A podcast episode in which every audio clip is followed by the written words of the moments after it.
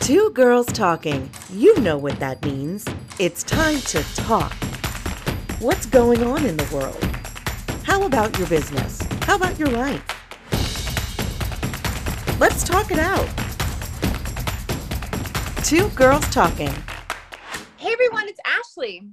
And it's Anna, and this week we are going to focus on business the business of being successful and the business of being a successful woman in yes, business. love it. Our guest today is Sonia Pelia. She is a marketing expert with a proven record of increasing sales with tech companies. And in fact, fun fact, working with one company, Sonia helped to double the sales income, and the company did not even have a sales team. Incredible. Oh my gosh, she slays it. She uh-huh. did. she is also, and this is so interesting to me, she also calls herself a longtime feminist, dating back to when she was 14 years old. So, in addition to her businesses, Sonia also works with nonprofits to end gender based violence. Welcome. Thank you so much, Ashley and Anna. I I'm so honored to be here. And I have to say, I've been big fans of you guys ever since you did these classes on how to present yourself on Zoom and not look like people are looking up your nose, etc. um, and uh, I'm so happy to talk about two topics that I love. Tech yeah, we're so excited. Thank you so much, Sonia. And it's been it's it's like I've been so excited to talk to you. So first, why don't you tell our listeners uh, a bit about you, your backstory, and and in particular, how did you come to focus on tech companies? So when I moved from India, and you can tell a little bit from my accent, but I've lived most of my adult life in the U.S. I moved to the Silicon Valley and I took a class, um, and this was a 286 computer, desktop computer, and I just fell in love with the idea of tech. Even though I had never seen a computer, used one, uh, my degree was in English honors, psychology, and economics. Mm. And the Valley is such a place, the Silicon Valley, you need passion and you need a desire to learn, and you can find a path through pretty much anything. Mm-hmm. And now with the internet, of course, that's another story we should talk about. Uh, but I became a tech writer initially at big tech companies, startups, and now I do marketing. This is my third career.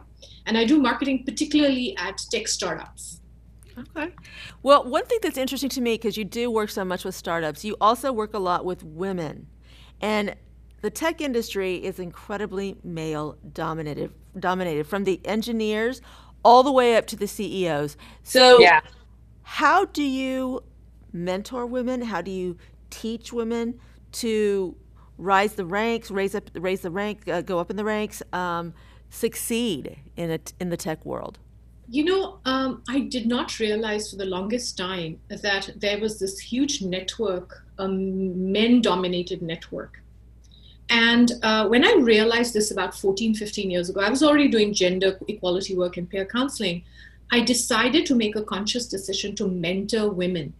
You know, in the end, it's about helping each other, not pulling the ladder behind us. Yeah. So the, the thing that you mentioned that it's so incredibly tech dominated, people say things like, oh, we care about diversity and inclusion. But you know, in the end, what do you do actively to increase diversity and inclusion in tech companies? And for me, at this point, it's really very much actively encouraging women. I um, mentor startup founders at two incubators. I am involved with another boot camp uh, on a regular basis where we constantly promote women founders. But I also reach out to millennial Gen Z women that work for me or in other departments and say to them, I'm happy to be your mentor as a way of giving back. And I think as I've grown older, and I'm sure it's true for the two of you, I know Ashley is much younger, than me. Uh, uh, but for me, I've become very radical about uh, walking the line that I've said that if I'm mm-hmm. going to really mentor, then I have to make time for it. And I think I, I'm not going to wait anymore to say, hey, we should get our fair share. There are so many bright women and, you know, underrepresented minorities. We've got to help them come up to speed. I, that is that's interesting. That is so interesting because in your bio that you sent us, it's right there. Uh, you know, Sonia is a feminist since the age of 14. That's actually in your bio. Love that. I, thought, I, feel like everyone should, we should, like all women should put that in their bios. I like, I wish I could say that I've been a feminist since 14. I actually didn't turn to more feminist in my 30s, but now you can ask my husband, he'll be like, "Oh my god, you were such a feminist." But I'm glad I've been enlightened, Sonia. I'm inspired by you for for knowing um, just so early on like who you truly are. So I want to tell you the truth, though. I always was fighting for equal rights with boys when I was growing up. I didn't know there was a word called feminist. So that word has been inserted later. Thank you, Gloria Steinem. yes, thank you. My mm-hmm. father was a feminist, and he was oh. a lawyer. Yes, he was a lawyer in the Indian Army, and we are three sisters. And you know, his thing was you should get everything that I didn't get an opportunity to do. So we were very fierce and uh, you know we would always be arguing that why are boys allowed to do this and girls are not allowed? And then as i grew older i realized oh there's a word for it. And it basically means equal rights. Mm-hmm. i think people yes. um, have taken this word and sort of tried to make it pejorative. It's not yes. if you stand for equal rights for boys and girls men and women then you're a feminist. That's all there is to it. Oh wow is that your definition of it? Meaning that if you're a feminist, if you stand for equal rights? Yep, that's it. Yeah. That's the fundamental okay. meaning of feminist. Yes. Truth bomb, truth bomb, right there. That is that's fact. That really yeah. is. And I'll tell you because um, I work. I, I, I did some work. Uh, with with the very wonderful people uh, for the Equal Rights Amendments when it, it passed here in Virginia, and that was one of the things that was like so very amazing to me that it was equal rights for all everybody looks at the ERA and they think it's just about women, and in fact, it's not. No. And you know, Ruth Bader Ginsburg, her dying, when, when, she died, I had already seen the movie, but when she died, uh, after she died, I, I had my daughter and her friends watch the movie on the basis of sex. And Ruth Bader Ginsburg, for all that she did for women, and there's absolutely no doubt that she did so much, so many doors were opened because of her actions. Her very first case with the ACLU, the one that actually got her foot in the door of working towards getting women's rights, was actually defending a man. Mm. She had to take up the, the, the, case of a man who was discriminated against by the United States tax code to introduce equal rights, which I find ironic and just so incredibly brilliant and just surprising as well. You don't think that, but her first case was with a man. And I think each of us, I'll tell you a really interesting thing, Anna, is that each of us, as we go through our life at work or home or you know nonprofits that we are passionate about, etc. I think if you think with the lens of access, so I'll tell you a really interesting story. Mm. I had not met when I was growing up in India. I had not met anyone who was openly gay. And so, you know, um, I moved here, and I, my second job was at a tech company, and uh, the technical writing department was dominated by the LGBTQ. Uh, there was no QQ then; it was LGBT uh, community. Mm-hmm. And many of the people, when I met them, they would uh, make sure to tell me that they were gay in the first conversation, and I would think to myself, why do I need to know that? It's their orientation. And then finally, uh, one of my best friends is from that uh, that company. So I asked her many years later that when you introduced me, uh, int- we were introduced, you you brought this thing that you were gay in the first few five minutes. And she said, "Oh, there were many people once they would find out I was gay, they would stop talking to me. So mm-hmm. I make it a point." And that blew my mind that you would judge somebody on their sexual orientation. And uh, for mm-hmm. me, it was this idea of equality um, if i'm a fierce feminist saying men and women are equal then why would i shut the door on any other minority or underrepresented group right? Mm-hmm. yes. You've got to go beyond this definition of so i want my equal rights. I'm a brown woman. But what about the other people right? Shouldn't they have a seat at the table? Yeah and you know operating from this idea of abundance that everyone should get it and we form a better society a better company a better um, a tech company that makes more profit. We were talking about profitability before you know we started the recording. I think it it really truly does increase. You get different perspectives. Right. Absolutely you do. Absolutely you do I'm curious for you, Sonia, having been in the tech industry for a while now, how you've seen it evolve and better support, you know, the feminist movement. Um, because like yes it's still a male dominated industry but i do think it's come a long way. Um, and i know this from like tech companies i've worked with or am working with that have more women. So i'm curious how you've seen it evolved over the years uh, and better support women you know initially when i started working in tech it was definitely very um, I, I could see the misogyny. Um, I, you know people i would be in a meeting of 15 or 16 men and somebody would make a joke sexual joke. And I kind of i would uh, you know sometimes i actually didn't understand the joke but if i did i just pretended i didn't understand and i would just look very mm-hmm. innocently and say oh what does that mean? And you know and then um, as the years passed and i think uh, taking that space and saying, you know, I don't stand for it. I don't stand for gender jokes. I don't stand for um, gay jokes. I don't stand for uh, Muslim jokes. I don't stand mm-hmm, for any of this mm-hmm. stuff. And then what the shift began to happen with the millennials and the Gen Z. Yeah. You asked me about putting this the fact in my bio that I'm a feminist. I wouldn't have done that five years ago. Yeah. I think the millennials and the Gen Z really care about fairness and equality so much. I am just so proud of them mm-hmm. that they have said they will work at companies that are that are fair, that are equal. You see the big tech companies that are hugely successful in the valley. You have engineers walking out. This would not have happened 25 years ago, right? Mm-hmm. Even yeah. talking about the work you do um, like for example the work i do in nonprofit work i only started including this about seven eight years ago in my in mm-hmm. my profile because you know there was a very conformist box that you had to fit in and uh, there was no space for this kind of conversation um, my you know my daughter went to a very um, a gay not friendly it was it, they actually said that they were lgbtq um, uh, proponent uh, you know uh, advocates and supporters. It was a it was a campus. And i was so proud that we've come to this point where people feel safe right, mm-hmm, right. it's not about saying i'm oh i support mm-hmm. rights. No no. It, this is really about inclusion and inclusive society. Yeah. And the tech company still has a way to go. Honestly um, ashley uh, there are many companies. You hear stories. Um, you know i I've seen sometimes, and you have to speak up. But but I think if we all step up and say, and there are a lot of men allies now, which is amazing. I see yes. more fe- openly feminist men, and I think yeah. their husbands and their wives are changing the story for them also. You know, it's interesting you say that because uh, one of my dear friends, for a very long time, I've known her way before she ever got married. Um, she, I know she's a feminist. I know. But when I spoke to her husband, this is back when they were dating, he was like, she's not a feminist. And I was like, yeah, she is.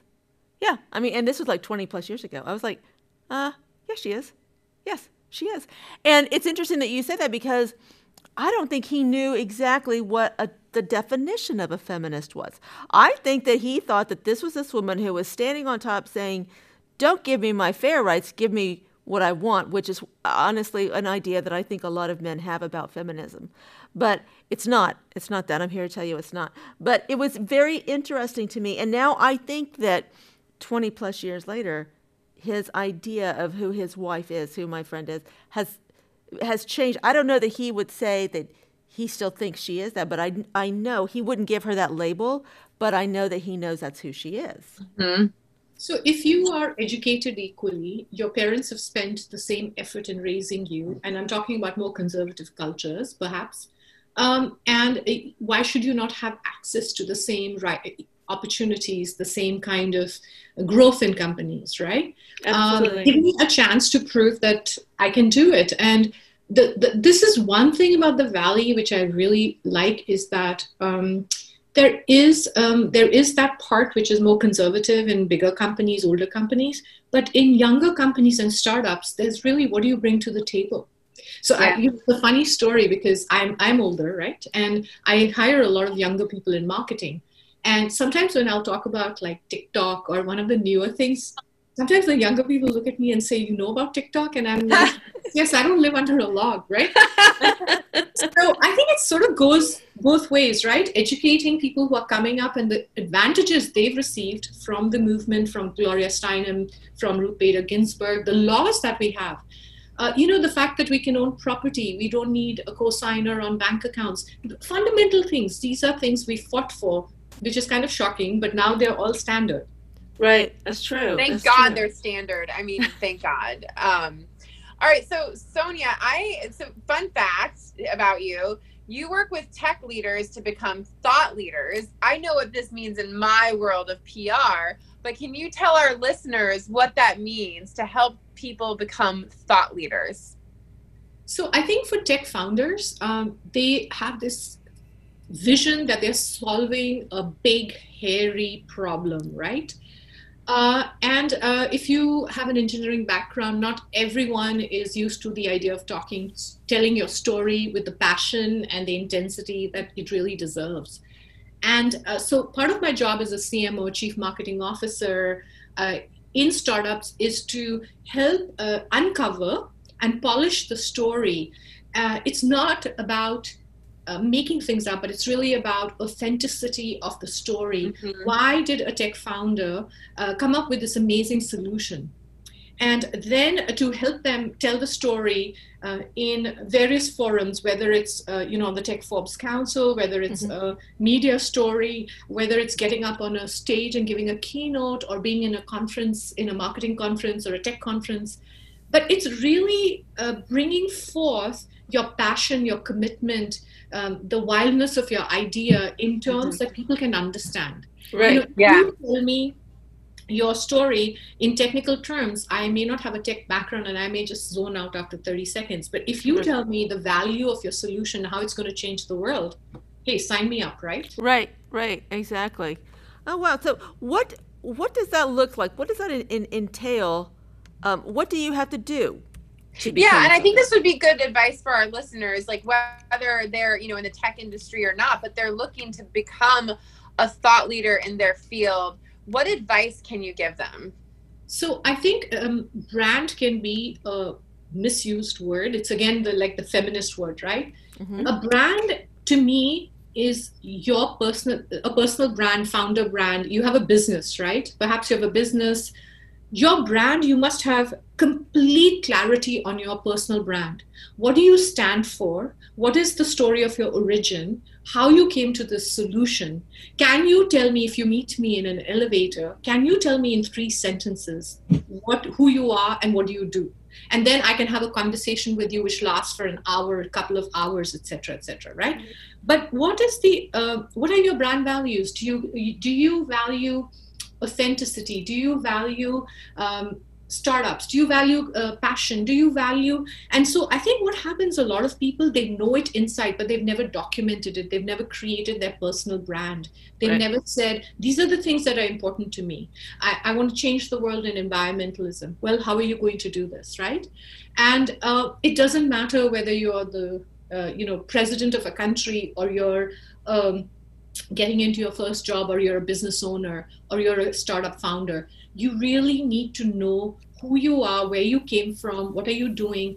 And the more crisper your story and the more um, uh, you know uh, simpler it is uh, more people will understand and engage with you on a human front. You know in the end uh, you humans make decisions to buy.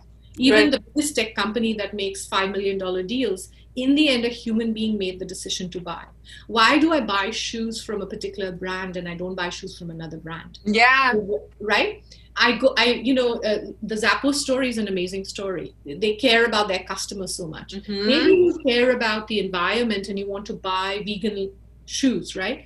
So if you are selling vegan shoes and you don't have the story to be told then uh, how, what distinguishes you from everyone else selling in your space Right, right, right. How do you set yourself apart? Exactly. Yes, wow. So true. Yeah. Such great. I think that's such great advice, and that's something that you know I teach in even in, uh, in the work that I do in PR. Uh, how important it is to one separate yourself and communicate your message in a way that people understand. Like you mm-hmm. said, if mm-hmm. someone's on an elevator and what like you ask what you do, you're able to say it in three sentences. Right, right. In in ten seconds or less you know, also, I think, Ashley, one of the things, I don't know if you've noticed this, that uh, people sometimes, especially women, feel shy about claiming success. Absolutely. Yes. We. I used to be shy. Now I'm not about it. I mean, but yeah. kudos like, yeah, you. we're all three successful women here. Like, we Yes. did not hold back. Right, right. No, I mean it, it, it's very interesting. On the on the we were talking earlier about another project that I, I'm working on. Do you know that I'm the only woman on the crew? Wow. I'm the only woman on the crew. and Now, where we are and what we're doing, the people on air, it's it's quite equitable. But Mhm. you know, it's it's I'm the only woman on the crew. and then you know for you I take that back. There's one assistant. There's Okay. one assistant, but she came on late. She came on later. But if you didn't position your story as with your expertise, uh, with your expertise, right? I mentor a lot of younger women, uh, Gen Z, millennials, in my career as a way of giving back. And I was talking to this young woman who was looking for an internship. And, uh, you know, uh, we were talking about link- going to LinkedIn and looking. And then uh, after a couple of weeks, I said, So, how many did you find? And she said, Two. And I said, um, So, no, no, there are more. And she said, Well, I only qualify for two. And I said, No, if you qualify three things out of the 10 apply and Mhm. she had a boyfriend and i said okay so ask your boyfriend how many internships did he apply for and he applied for 60 six zero. Mhm. and she said they're not 60 out there and he said well um, i looked at them and i could do one or two things i applied women our problem is that we want to not only do the checklist on page one but we want to flip the page and imagine further what else could they ask me and check Yes. that out and then self rule yourself out It's so true. It's so true. I've heard that so often that Yeah. People will apply for jobs and i always find it funny um, when i apply for jobs and I, i'm not anymore obviously but um, when i applied for jobs i would be overqualified and then i would get these these uh, these these form letters that say you're not qualified and i was Because you're I overqualified. I like what exactly does that mean? I, I I've done of the eight things that you have asked for, I've done twelve. You know, I mean, I, I know how to advance and everything, but it, it it is amazing. It is amazing that women it, have that mentality. And I'm older than Ashley, and it took me a while to break that to break that mentality. It really did. When I, yeah, when I hire people and I build small teams, large teams, I don't hire for the description of the, the job. I hire for the person. That is this person going to come in and be excited about learning? Uh, Yeah. Are they going to grow into the role? Uh, do they have about 60% of what I need? And then is this a personality fit? And then, you know, the person always flourishes Right. So- you know, this is one tactic for me. I've found amazing employees, amazingly successful people who have worked for me sometimes at multiple companies for this very reason.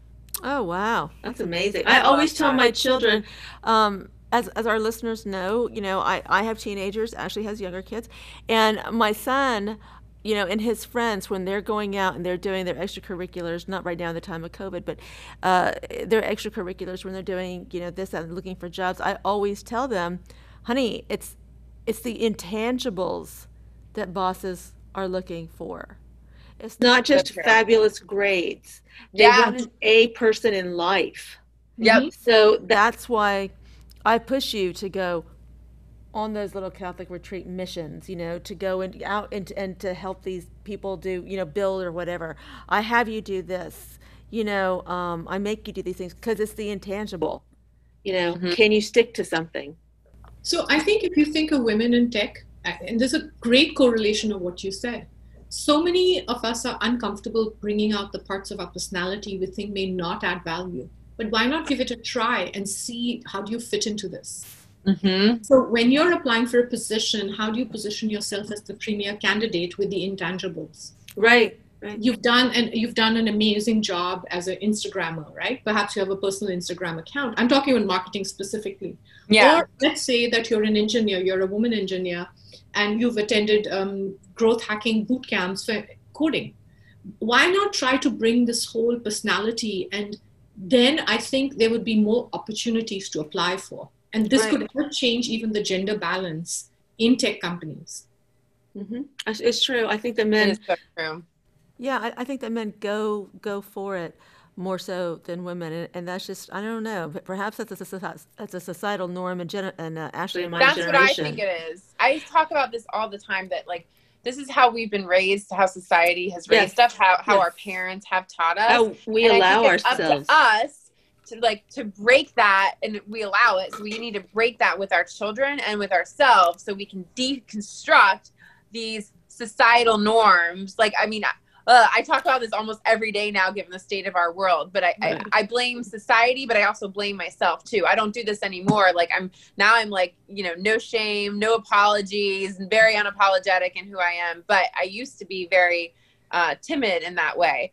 Um, so I, it's just up to us to teach our children, like just to go out and get it, and don't be afraid to take risks, and yeah, be an like, example.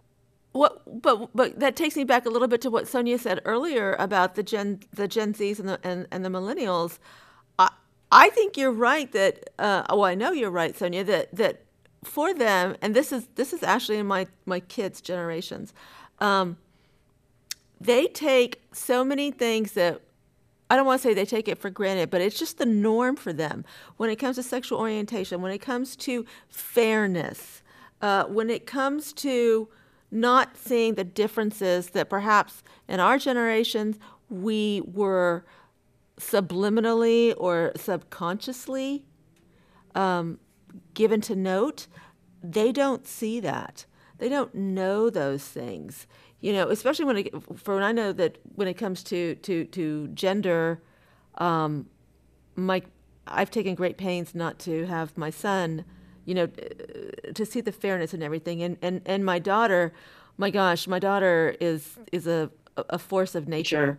Um, she's a, she's a, she's a pain in my rear end right now at the age of 13 but um, when she is 24 and 25 and you know leading the charge and ruling the world everybody watch out because that's already who she is um, so i'll take credit for that too but um, I, I you know, it's it's it's amazing to see what they don't stand for.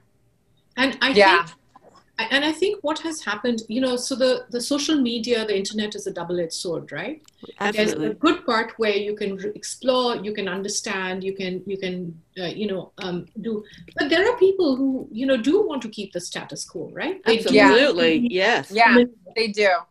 And yeah. I think um, in a way, for us, uh, we are we need to learn from the younger generations, and that's why sometimes yeah. I love hiring younger people because I learn so much from them. Yeah, and I think it, it does make one uncomfortable that I thought I was the forefront of something and now I'm not. and uh, I'll tell you a really interesting um, phenomenon with my daughter who's 20. Uh, you know, there's this whole uh, uh, movement about respect and saying, identifying your gender pronoun you'd like to be. Correct. Yes. Yeah. So I read this amazing article and I told my daughter, and in the course of the conversation, I said, she said, and the article was written by somebody whose name is female. And my daughter stopped me and she said, she identified her gender to you. And I said, um, no. And she said, well, why did you say she then? You should have said they.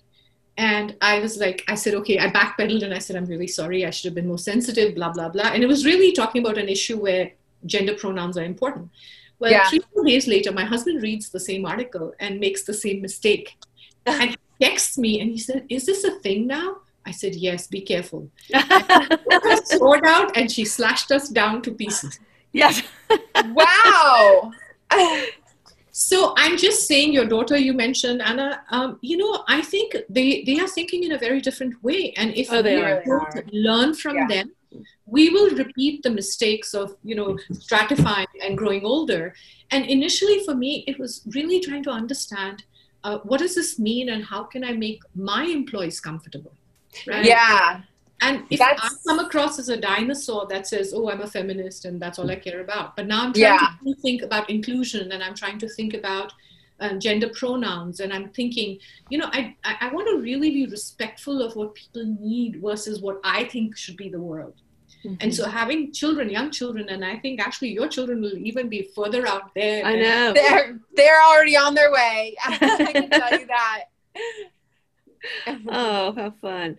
Well let's let's tell people ash uh, or sonia tell people how we can find you. Oh, absolutely. You can find me on LinkedIn, Sonia Pelia. My name is very unusual. Um, I think I may be the only person in the world with this uh, first name and, and, last name combo. Uh, you can find me on Twitter. And, um, you know, I'm a, I'm a happy connector. If you have something you need from me, I'm happy to help you. Um, and I think as women, um, you know, we need to support each other and operate from a model of abundance rather than scarcity mm. and not pull the ladder up behind us. Yeah, I think there is a room. Uh, you know, if there's no room at the table, we can build a new table. People ah. at an investment um, VC investment fund, we started this investment fund, and here's a little uh, small story where we decided uh, the VC world needed to be disrupted because women founders were not getting their due. And uh, we decided to launch a venture capital fund, and uh, How Women Invest was formed and launched and raised 10 million in two months. And 90% are women. Wow. So wow. wow. let's let's disrupt whatever and make our own table. Absolutely. And it's all mm. about collaboration, not competition. I mean, even in my business and industry, you know, I'm in PR, but I have so many PR friends that we I work with and it really is it's like there is enough room at this table. There's enough clients for all of us. So we're all women business owners. Let's lift each other up and I I want it sounds like that's how it is in your or starting to be in your industry and other industries and I I love mm. that for our future and our children's future you know let's make our tribe. Let's whether we are in tech whether we are an individual business whether you are uh, you know a professional let's make a tribe and let's pull yeah. and raise everyone up. Absolutely. I love sonia it. thank you so much. oh my gosh i've had such a good time having this conversation this with you. amazing. Thanks really for being in our crew and tribe and joining us. It's been such an honor sonia. Thank you. It has been my pleasure talking about favorite things with people i really like. Oh thank Yay. you so much listeners, we'll see. We'll we'll get back and talk to you in two weeks.